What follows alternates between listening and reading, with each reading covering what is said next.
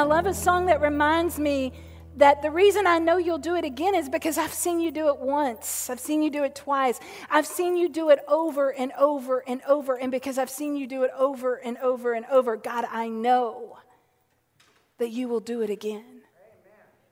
Amen. Amen. I know that He will do it again. I know that some of you feel a little hopeless. Some of you feel a little bit like, you know what, Dee Dee, I just got the blahs. You ever get days like that? And, and, and a lot of those days seem to be coming for us right now but I've seen him do it again.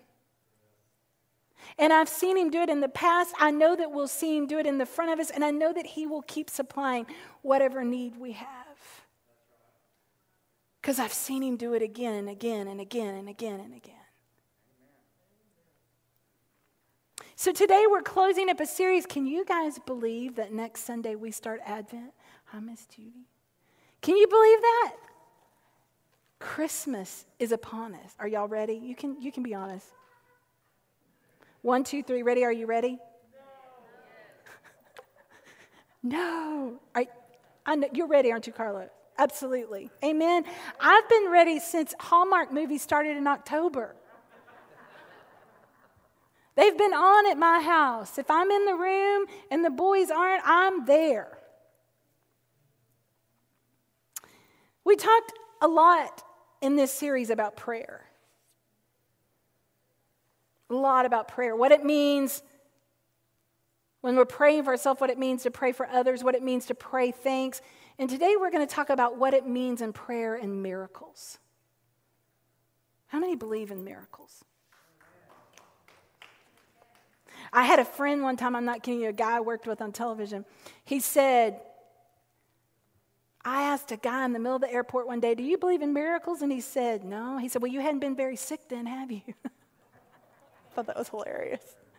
We don't know miracles, do we, until we get to the place that it's all we've got to hold on to is the fact that a miracle is what we have to have. Sometimes the miracle is just getting out of bed, right? How about the miracle of my kid? My kid is a miracle to me. Your kid is a miracle to me. Your, ne- your nieces, your nephews, I've seen you. Y'all got some cute babies in your families. One of the greatest miracles, though, to me of all time is the gift of love and the miracle of love and what love can do. Love can cure so many things. And the miracle of God's unconditional love. That's a miracle. So today I want to read a scripture. It's a little different because it's a scripture we usually read during Advent. But today we're going to read it a little bit before this year because it's all about the greatest miracle ever given to us.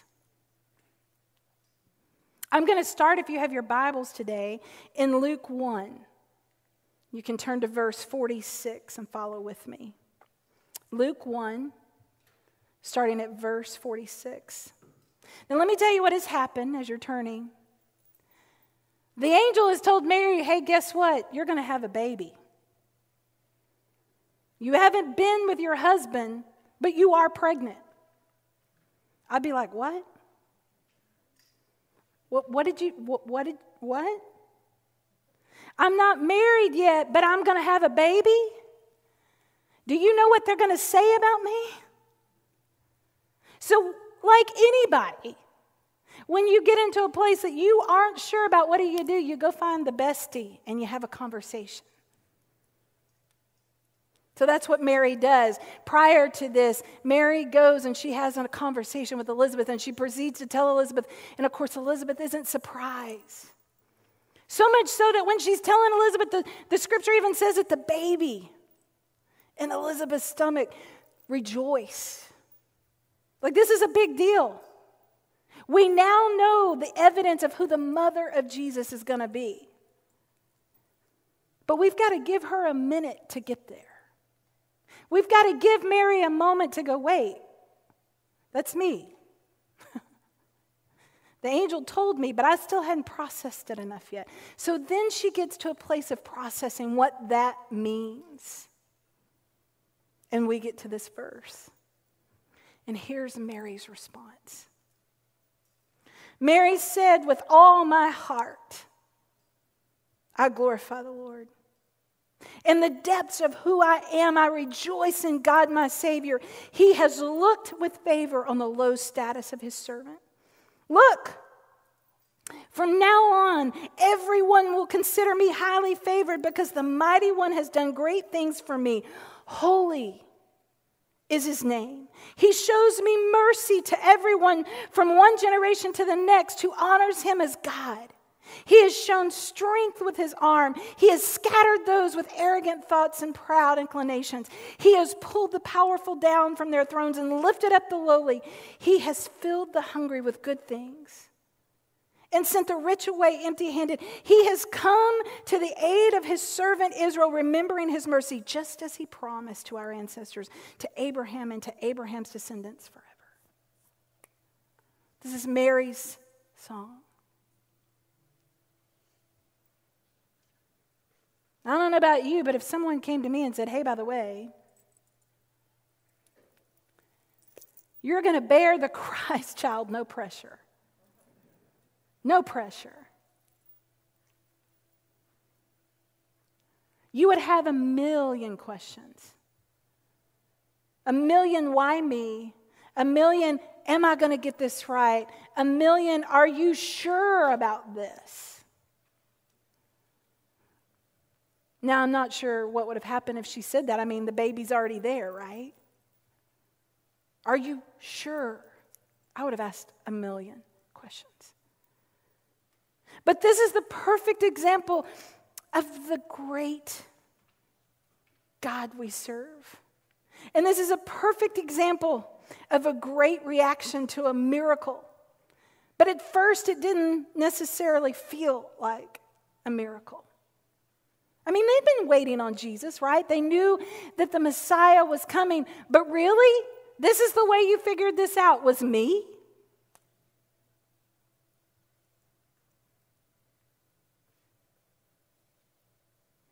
So, do you think Mary's first response was, wow, this is a miracle? Not because God had failed, but when you're sitting in that circumstance, you think of all the million ways you will fail. You think of all the million things in your life that make you feel like, are you worthy? How many of us have said, I'm not going to pray about it. I'm not going to believe about it because I'm really not worthy? There's a lot of other miracles out there that need to happen way before mine does. But did you know that's not the way Jesus looks at that? Your miracle is just as important as the person next to you. It may look very different. It may be life or death, and yours may not, but your miracle still matters. A little processing, though, is needed. But I have a question for you today. Why is it so hard for us to believe in miracles. Especially right now. Why is it so hard for us to believe in miracles? We pray and we pray and we believe, but sometimes it seems it's easier to believe in the failure instead of the success. Sometimes it's easier for us to believe all that's wrong with us than all that could be right with us. Sometimes it's easier for us to believe that God really didn't hear me, so I'm just going to leave him alone about it so I know it's not going to happen. Because we think God could be like us. Maybe it's because it feels sometimes like we need too many miracles to just get back to even ground.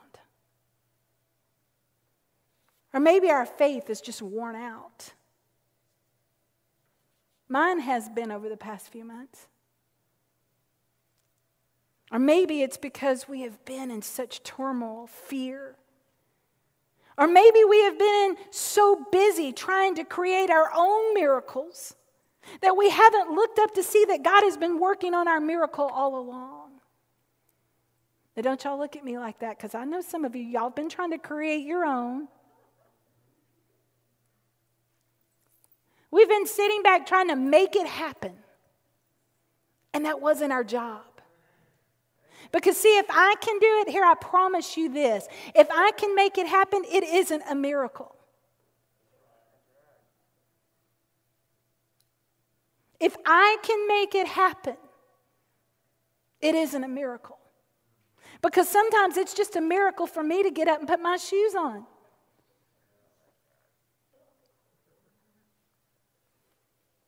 When we were children, we believed in the goodness of everything. Do you remember that? That innocence?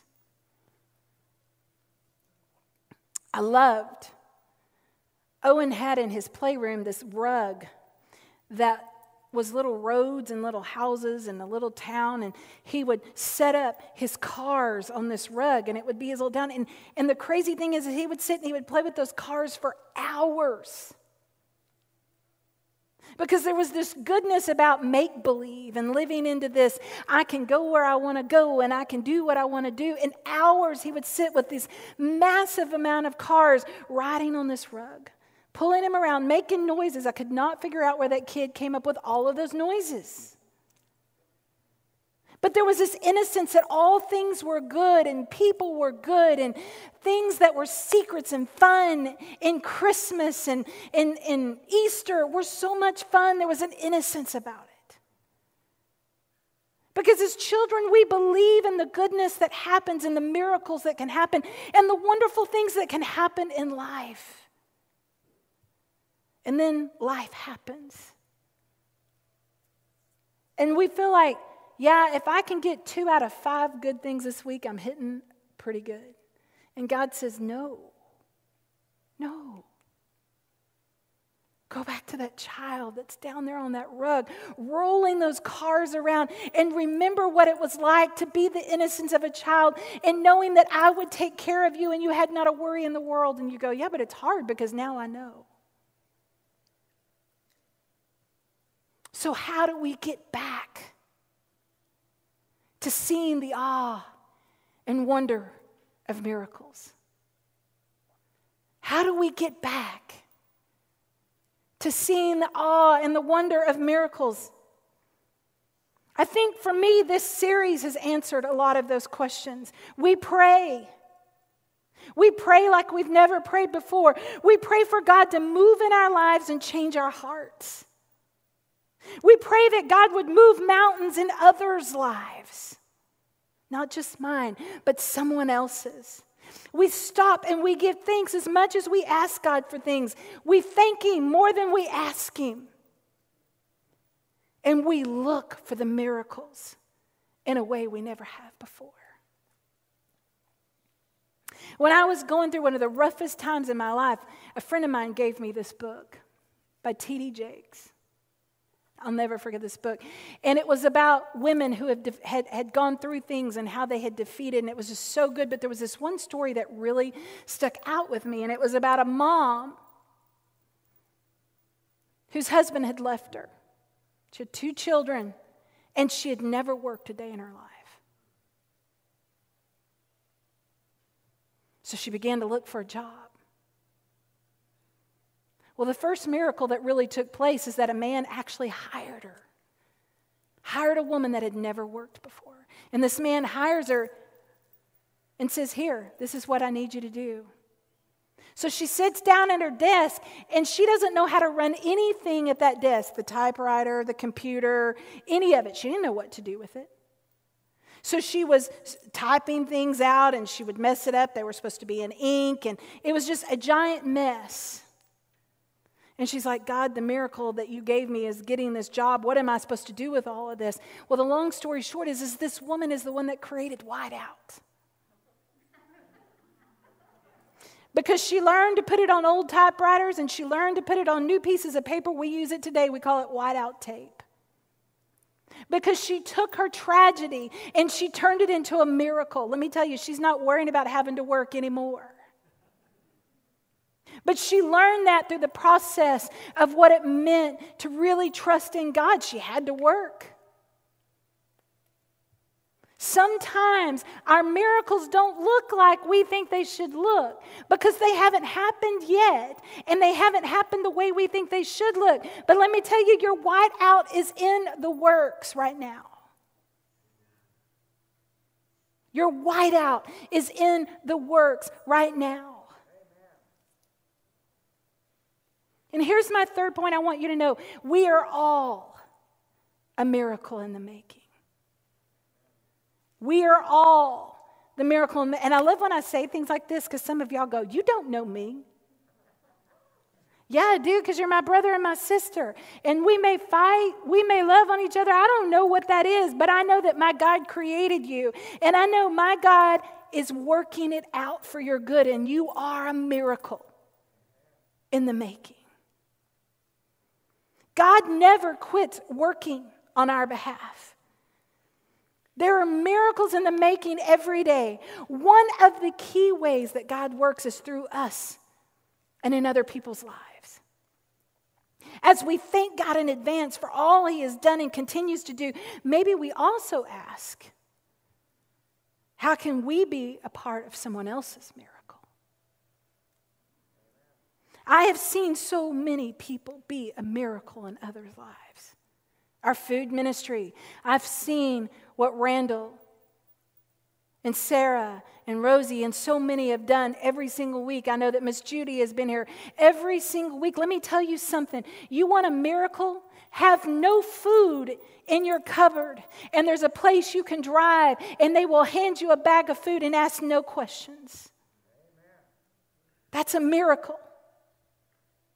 And the other part of that miracle is because you have given and you've not given up on your church and you have given. And because of that, there's money that goes and buys that food to make sure that that person, when they drive up, knowing that they've got cupboards that are empty, they can just hold their hand and someone will hand. And not only, let me tell you, not only do they get a bag of food, but they get a hey, you are loved, you are accepted, and you belong.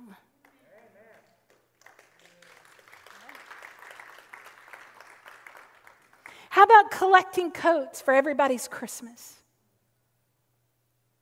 I am so sad that we're not doing this in house, but I'm so thankful we are doing it this year. Because for me, my favorite thing in the world is to stand right out in the hall. And you get to see people walk out of Ship Chapel with their new coat, and they want everybody to see them. They're so proud. And they come down that hallway, like they're on a runway. Because nobody asked any questions. Somebody just said, We love you. Here is a coat. That miracle came because you still gave, and this church is able to produce something that gives somebody something they didn't have and they didn't know how they were going to get it. And not only did they get something they didn't have, but they're proud of it.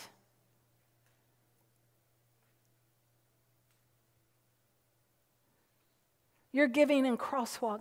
Every week we have continued to produce worship. We have not stopped.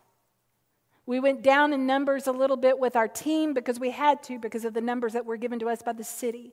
But we have never stopped producing the best worship we can produce. That's because of you. And the miracle has been that you keep giving and you keep helping. I see miracles in phone calls, text messages, when I watch you pray together, a kind email, a private message on Messenger, on Facebook. I've seen miracles take place. I've seen people at their lowest, and one of you reaches out. I've seen some of you walk through things that you thought I had to go through it by myself. And oh no, Crosswalk said, No way, you're not walking through that by yourself. And not only are you not walking through it by yourself, I'm going to help you. And they did. Even through a pandemic, that's a miracle.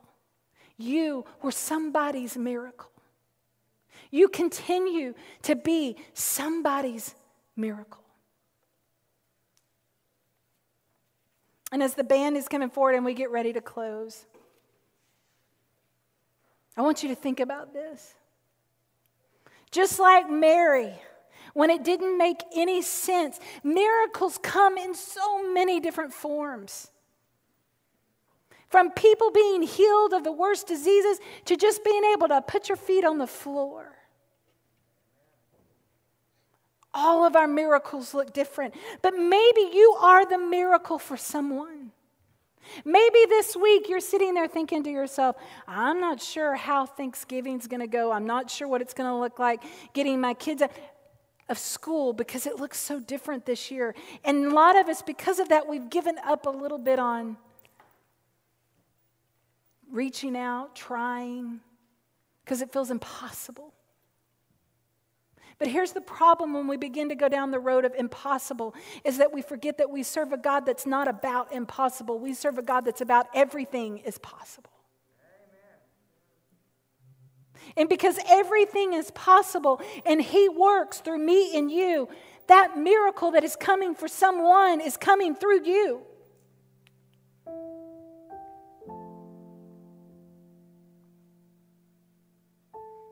And just like Mary, when she began to put it all into perspective, she began to understand that she was part of the story that would bring the greatest miracle to us all. For she would give birth to the Son of God. One of the greatest blessings is being used by God for someone else's miracle. It's an honor. Because Mary knew that carrying that baby wasn't just her miracle, it was everybody's miracle. Did you know that her carrying that baby is our miracle too?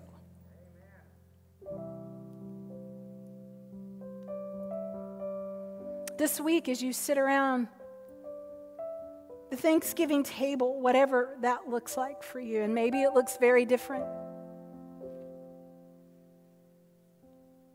Think about your miracles. Some of you this morning, your miracles in my life. Daisha, you're a miracle girlfriend walking around.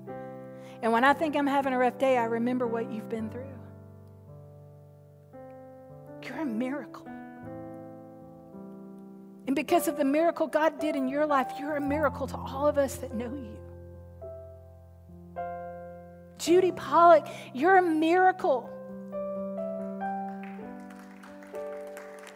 Nine months ago, she was no hair, and I'm so glad she didn't see herself that way. But now, God did a miracle in your life. You're a miracle to those around you.